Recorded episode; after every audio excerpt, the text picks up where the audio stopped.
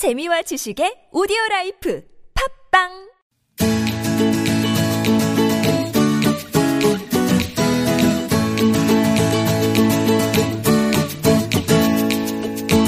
지식 어렵지 않습니다. 교양 남의 이야기가 아니에요. 몰라도 좋지만 알면 더 좋은 세상의 온갖 지식을 아낌없이 나눠드립니다. 지식 공유소.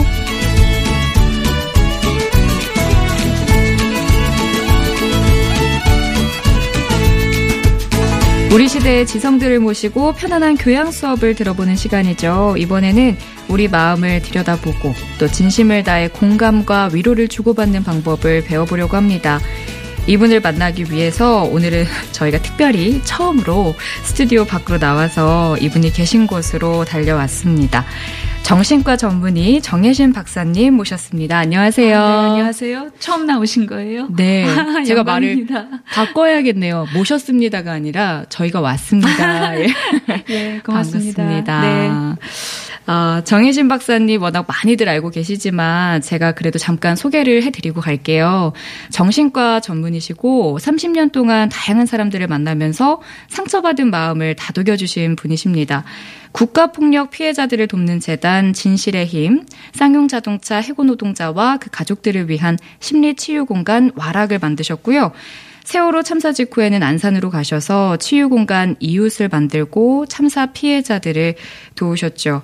이렇게 우리 사회에 아픔이 있는 곳에 늘 선생님이 함께 주셨다고 해도 과언이 네. 아닐 텐데요. 아, 병원이라는 곳, 네. 치료실이라는 곳보다 이렇게 적극적으로 현장을 다니시는 이유가 있으실까요? 어, 특별한 이유가 있다기보다 어떤 계기에 그 특별히 이렇게 우리 사회에 병원까지 오지는 못해도 정말로 많이 아픈 사람들이 존재한다는 것을 알게 됐고 그러면서 그게 한 15년 전쯤 어느 음. 날이었는데요. 어, 전두환 정권 때 고문을 받고 어, 한 20년쯤 감옥 생활을 억울하게 하고 음. 나온 분을 우연히 만날 기회가 있었어요. 그분의 속마음을 듣기 시작하면서 국가폭력의 실체를 알았고 음. 그런 분들이 아주 많다는 것을 알게 됐고 그래서 고문당한 분들을 만나기 시작하다 보니까 그 이후에 그런 현장의 피해자들을 만날 기회가 자연스럽게 많아졌죠. 음. 어, 그래서 그 한 분을 만났던 인연이 지금까지 이렇게 이어져 왔던 거죠. 예. 음, 그러셨군요. 예. 사실 그런데 이렇게 많은 분들을 만나서 아픈 이야기를 듣는 게 선생님의 네. 업이시기도 하겠지만 온전한 한 인간으로서는 네. 늘 항상 힘든 얘기를 음. 듣고 도움을 주는 게 쉽지만은 않으실 것 같아요. 어떠세요? 음. 어, 그냥 그 막연히 생각하면 그렇게 생각할 수도 있는데요. 어, 사실은 굉장히 어렵고 아주 극한의 고통 속에 있는 분들이잖아요. 그래서 이분들의 이야기를 듣는 것이 힘들 수도 있지만 저는 이제 그 맨몸으로 듣는 게 아니라 제가 가지고 있는 치유적인 어떤 어떤 심리적 무기가 있잖아요. 저는 음. 예, 눈에 보이진 않지만 그런 것을 가지고 만나니까 제가 그분들을 도울 수 있는 부분이 있, 있을 거겠죠. 그것을 통해서 그분들이 좋아지는 모습을 보면 그냥 조금 아팠던 사람이 좋아지는 그런 모습 을 보는 것과 이분들이 정말 지옥 같은 곳에서 한 발 한 발 빠져나오는 것을 보는 그 희열이나 음. 그 고마움이나 어, 그런 것들은 기쁨이나 이런 것들은 말할 수 없는 것이죠. 그게 저한테 많은 에너지를 줘요. 어, 그래서 사실은 그 힘으로 지금까지 이렇게 끄떡없이 예, 그렇게 하는 것도 있죠. 음. 네. 아, 선생님의 그 심리적인 힘을 100분의 1, 한 1000분의 1만이라도 좀 배우고 싶다 이런 생각이 먼저 드는데 선생님이 한 7년 전쯤에 네. 남편분께만 네. 절필 선언을 하셨어요. 뭐 그렇게 거창한 건 아니고 나안 쓸래 이제는 글 안 쓸래. 그 전에는 개인적으로. 책도 많이 내시고 네. 여러 연재도 하시고 뭐 글을 많이 쓰신 네. 걸로 아는데 그렇게 7년이 지나고 이번에 다시 책을 쓰셨어요. 최근에 쓰신 책이 당신이 옳다. 예. 이 책을 쓰기까지의 그 시간도 좀 궁금해요. 절필 음. 선언을 음. 하셨다가 이 음. 책을 쓰기까지 왜 음. 쓰시게 됐는지 다시 글을. 음. 저는 사실 어 그때 7년 전에 제가 어떻게 하다 보니까 한 10여 년 이상을 어, 정신과 의사를 하면서 글을 많이 쓰게 됐어요. 근데 글을 쓰다 보니까 글 쓰는 것에 시간을 너무 많이 들이고 에너지도 거기 너무 많이 쏟게 되고 늘 마감에 쫓기게 되고 내가 어느 날 가만히 생각하다 보니까 내가 작가도 아니고 나는 기자도 아닌데 내가 왜 이렇게 마감에 쫓기면서 시간을 여기다 쓰고 있나? 나는 현장에서 사람을 만나고 어, 그 사람의 마음을 치유하는 임상가인데 내가 왜 이렇게 글 쓰는 일을 하고 있나라는 생각이 들어서 음. 어, 안 하고 싶었어요. 네. 그래서 안 하기로 그냥 개인적으로 얘기한 거고요. 둘이서. 어, 그러고 다 이제 쓰던 것을 다 그만했는데 그러다 보니까 저한테 시간이 굉장히 많이 생겼고요. 음. 그러다 보니까 국가폭력 피해자들이나 그, 그 얼마 후에 쌍용 자동차 해고 노동자 들도 만나러 갈 수 있었고요. 그러면서 제 활동의 폭이 훨씬 더 넓어졌던 음. 거죠. 지금도 사실은 쓸 마음이 없는데 음. 어, 이 책은 저한테는 책이 아니고 글이 아니고요. 이걸 꼭 책을 쓴다, 글을 썼다 이런 개념이 아니라 이 현장에서 아주 깊숙이 어, 정말 지옥 같은 고통에 빠진 분들하고 오랫동안 어, 온전히 같이 함께 살면서 느끼고 깨달은 게 있어요. 치유의 본질, 사람 마음의 본질, 음. 사람 목숨을 살리는 예 그런 어떤 치유의 본질을 아 이거다 싶은 것이 제 마음속에 있어서 난 이거는 꼭 공유해야 된다. 이거는 꼭 알리고 싶다. 근데 그 가장 효과적인 방편이 그냥 글이었기 때문에 글을 쓴 것이지 꼭 책을 쓰려고 쓴 책은 아닌 거죠. 음. 그래서 사실은 이 책이 읽어보신 분들 알겠지만 예전에 제 글보다는 되게 말하자면 약간 어, 약간 훨씬 더 거칠고 육성 같은 글이죠. 그러니까 예. 정신과 이제 의사로서 혹은 또 정신적인 치유 활동가로서 네. 살아오신 세월의 집약체라고 볼 수 있겠네요. 예, 지금까지 내가 살아왔던 살아오면서 깨달은 사람에 대한 팩트의 음. 모든 것이에요. 예, 그러니까 이건 이론이 아닌 거죠. 네. 예. 이렇게 강렬한 제목 당신이 옳다는 어떻게 짓게 되셨어요? 예, 이건 지은 말이 아니라 어, 사람 마음의 본질을 한마디로 말하면, 음. 어, 제가 사람을 바라보는 어떤 그 태도의 근본을 말하자면, 사, 어, 사람이, 당신이 옳다, 음. 사람은 옳다, 항상 옳다. 사람이 사람을 죽이고 싶은 마음이 들더라도, 어, 옳다. 그게 그 행동이 옳다는 게 아니라, 음. 사람이 어떤 마음을 먹더라도, 어떤 느낌이 들었더라도, 이유가 있을 것이다. 고로 옳다는 음. 의미죠. 그래서 어 제가 사람을 바라보는 기본적인 태도 가 당신이 옳다는 것이고요. 음. 그리고 이것이 치유의 아주 근본 전제가 되는 명제예요. 그래서 이렇게 문장으로서 지은 말이 아니라 예, 그런 큰 근간인 거죠. 예. 저뿐만 아니라 이 책의 제목만으로도 치유를 받았다라고 말씀하시는 그래, 예, 분들이 많아요. 상당히 많습니다. 예, 예. 그게 아무래도 정말 다들 너무 힘들게 살고 있기 때문이 아닐까. 네. 다들 각자의 이유로 음. 불행하고 음. 힘들고 나는 음. 왜 이렇게 행복하지 못할까라는 의문이 있을 텐데 음. 이현 시대를 살아가고 있는 사람들이 왜 이렇게 힘든 걸까라는 궁금증이 생겨요. 네. 그러니까 우리는 살면서 네가 옳다 이런 말 들어본 적이 거의 없고요. 너는 이래서 안 되고 이래서 틀렸고 이런 점이 더 이런 것들을 보강해야만 너는 음. 어 그제서야 뭐 어떤 어떤 뭐 이렇다. 그러니까 항상 부족한 거 잘못된 거 아니라는 얘기 이런 지적은 정말 하늘에 쏟아지는 별처럼 많이 들었지만 어 네가 맞아. 네가 오라. 진심으로 온 체중을 실어서 내 눈을 바라보고 누군가가 음. 그래 네가 오라 이런 시선을 우리는 받으면서 산 기억이 없거든요. 근데 사실은 그 한마디가 사람, 뭐 어떤 경우에는 사람을 살리기도 하는데, 그래서 그런 결핍감 때문에 제목만 보고 그냥 눈물이 났다. 제목만 보고 그냥 예, 위로가 됐다. 이런 표현들이 많은 것이 우리가 지금 살아가는 삶을 그대로 보여주는 예, 그, 그런 어떤 한 징후라고 생각이 들어요. 예. 네. 이 책의 표지에 봐도 써져 있어요. 정혜신의 적정 심리학. 그리고 책을 펴고 앞부분을 보다 보면 적정 심리학에 대한 이야기가 제일 먼저 이제 서술이 네. 되기 시작하는데 이 적정 심리학이라는 개념을 많이 강조하셨어요. 네. 어떤 의미일까요? 어, 전문가 전문가들을 위한 심리학, 정신과 의사나 뭐 상담가를 양성하기 위한 심리학, 고급스러운 심리학, 뭔가 되게 어려울 것 같고 어려운 말이 잘 잔뜩 써 있는 프로이드와 융이 등장하고 뭐 네. 이런 심리학. 어, 읽을수록 자괴감 만드는 음. 심리학 이런 거 말고 우리가 살아가면서 마음의 상처나 인간관계의 갈등이나 알 수 없는 그 사람이 도대체 마음이 왜 이런 거야? 왜 이렇게 힘든 거야? 우리가 관계를 맺고 살아가기에 그럴 때 정말 나한테 도움이 되는 집밥 같은 심리학 음. 별거 아닌 것 같아 보이지만 정말 내 심리적인 토대를 단단하게 유지하고 음. 지켜줄 수 있는 어, 그런 실질적인 심리학, 음. 네, 실제적인 심리학, 내 일상에 바로 바로 도움이 되는 심리학, 그것이 필요하다고 생각 했어요.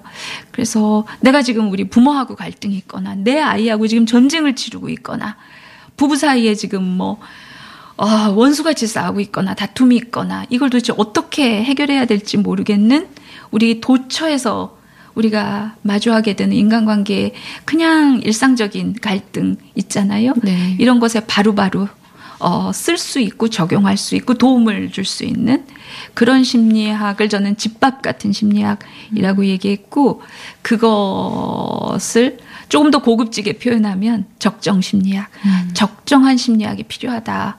폼 잡지 않는 심리학. 음. 뭐 그런 뜻이죠. 네. 그 적정 심리학의 방법 중에 하나로 소개해 주신 게 이제 CPR, 심리적 CPR이라는 걸 거예요. 네. 그게 이게 단순히 심리적 CPR 하면은 CPR 사람 살리는 거, 심리적으로 사람 살리는 거 라고 음. 생각은 할 수 있지만 좀 네. 자세한 설명을 좀 듣고 음. 싶어요. 네. CPR이라는 게 이제 심폐소생술이잖아요. 어, 갑자기 멀쩡하던 사람이 그 갑자기 어떤 심정지가 일어나서 뒤로 넘어갔을 때, 어, 정확하게 어떤 한 뭐 서너 시간만 우리가 CPR, 심폐소생술 교육을 받으면 초등학생 아이도 왜 길거리에서 지나가, 이렇게 심정지로 쓰러진 성인을 살려내고 그러잖아요. 그렇듯이 그 CPR이라는 게, 어, 전문가가 아니고, 뭐, 의학, 에 대한 사람 몸에 대한 어떤 의학적인 지식이 없어도 그 방법과 어떤 그 원리와 이런 것들을 정확하게 어, 그 지점만, 그 부분만 정확하게 익혀서 실행을 할 수 있으면 사람 목숨을 살린단 말이죠. 네. 의사도 아닌데, 간호사도 아닌데, 그쵸. 그럴 수 있단 말이죠. 그런 게 CPR인데, 심리적으로도 그런 게 있다는 거예요. 어, CPR 심폐소생술 할 때 왜 심장 그 가슴 정중앙 부위를 예, 정확한 어떤 그 위치를 위에 손을 얹고 예, 압박을 하는 거잖아요. 네. 예. 옷도 다 제끼고 악세서리나 뭐뭐 뭐 여러 가지 이제 그 외투나 이런 거 다 제끼고 정확한 부위를 압박하는 거죠.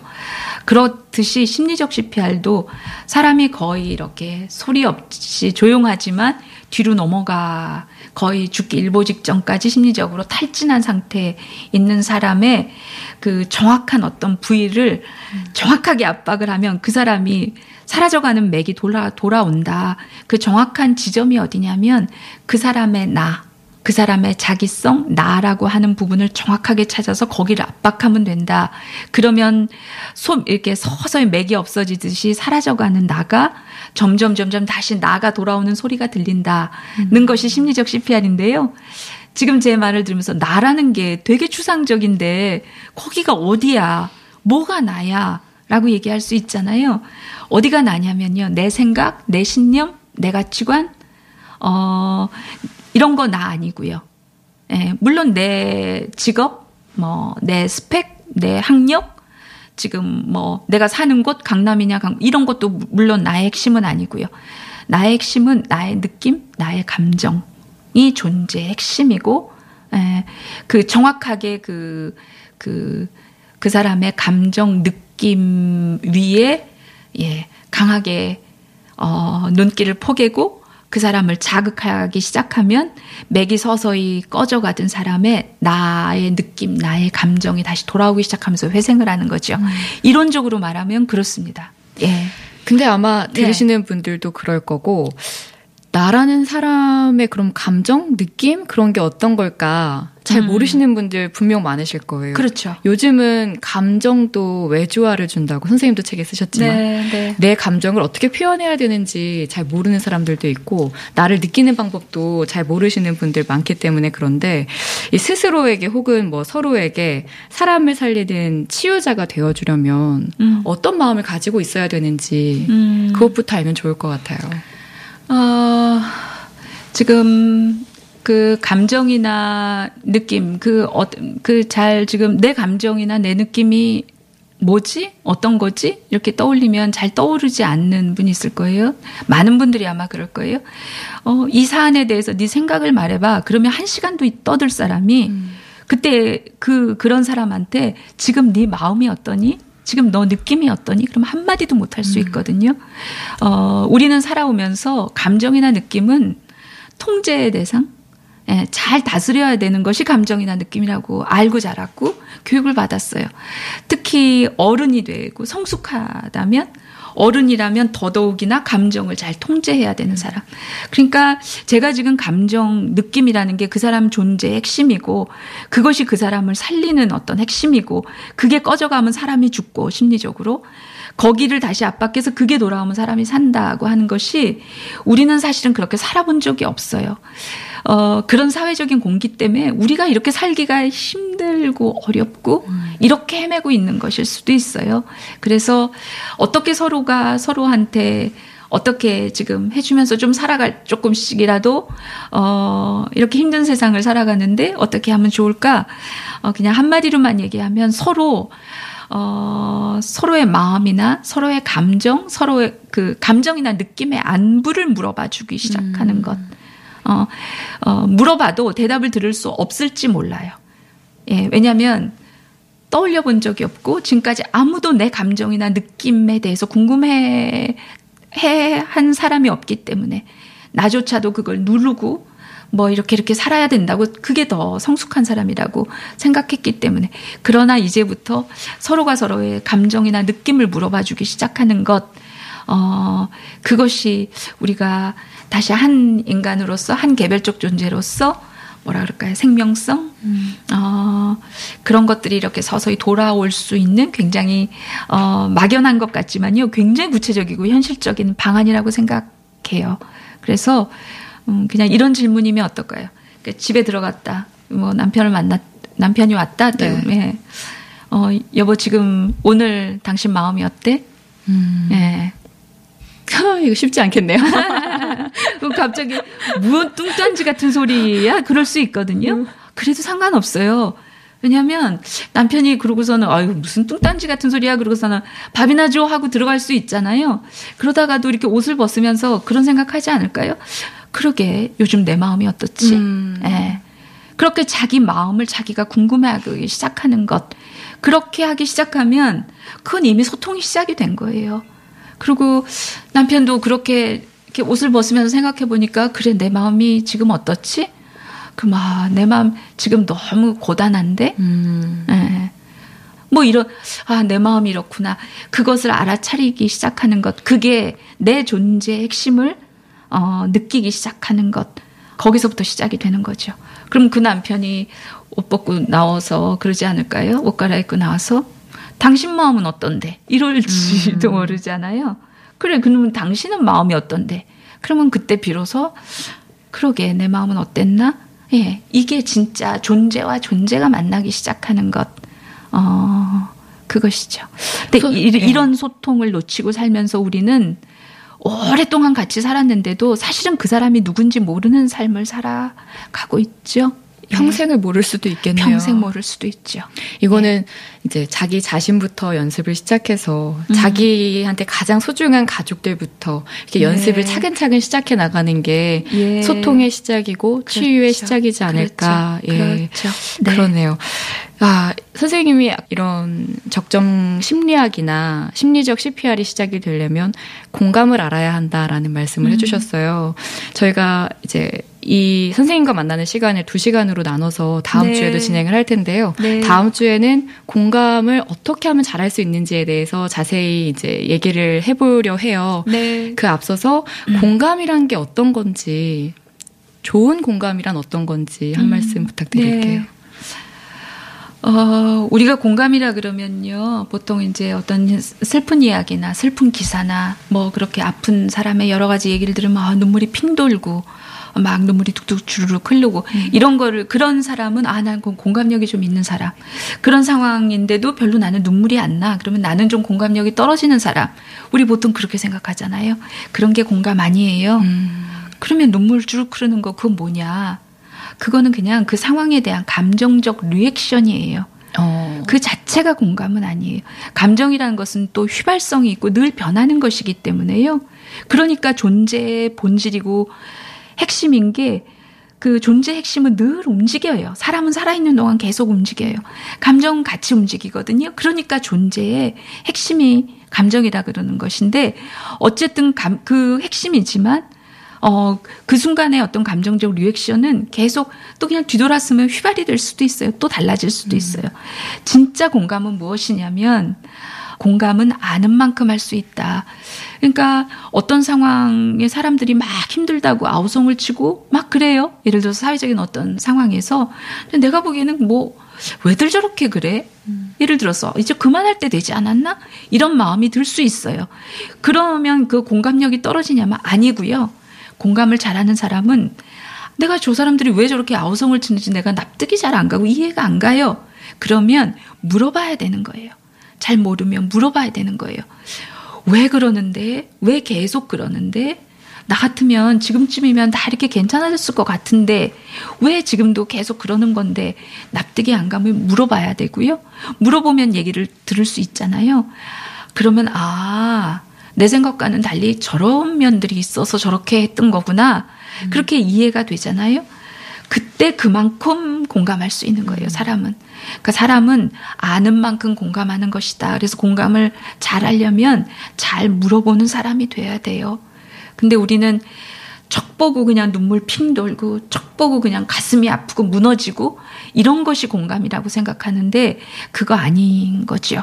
깊이 그 사안에 대해서 어떤 그 사람의 상황에 대해서 형편에 대해서 입장에 대해서 지금 처지에 대해서 그 사람의 마음에 대해서 구체적으로 물어보고 잘 알게 되면 아 저럴 수도 있구나 저래서 저랬던 거구나 나는 짐작도 못했는데 저런 마음도 있을 수 있구나 음. 많이 알면 알수록 훨씬 더 그그 총체적인 이해에서 나오는 그 이해를 바탕으로 한 타당한 감정이 생기죠. 그게 제대로 된 공감인 거죠. 어, 아마 나는 공감 능력이 뛰어나다고 생각했는데 지금까지 했던 나의 공감은 그냥 감정적 리액션이었구나라고 생각하시는 분들도 계실 거고 나는 공감 능력이 많이 떨어져 하는 분들도 계실 거예요. 배울 수 있다고 하니까 다음 시간까지 함께 해주시기 바랍니다. 네. 자, 와이파이 지식공유소 정신과 전문의 정여신 박사님과 함께 우리의 마음속 상처에 대해 이야기 나눠봤어요. 다음 시간에 말씀드렸듯이 스스로 치유하고 서로 공감하는 구체적인 방법 다시 한번 여쭤보겠습니다. 주도 기대해 주세요. 선생님 고맙습니다. 고맙습니다.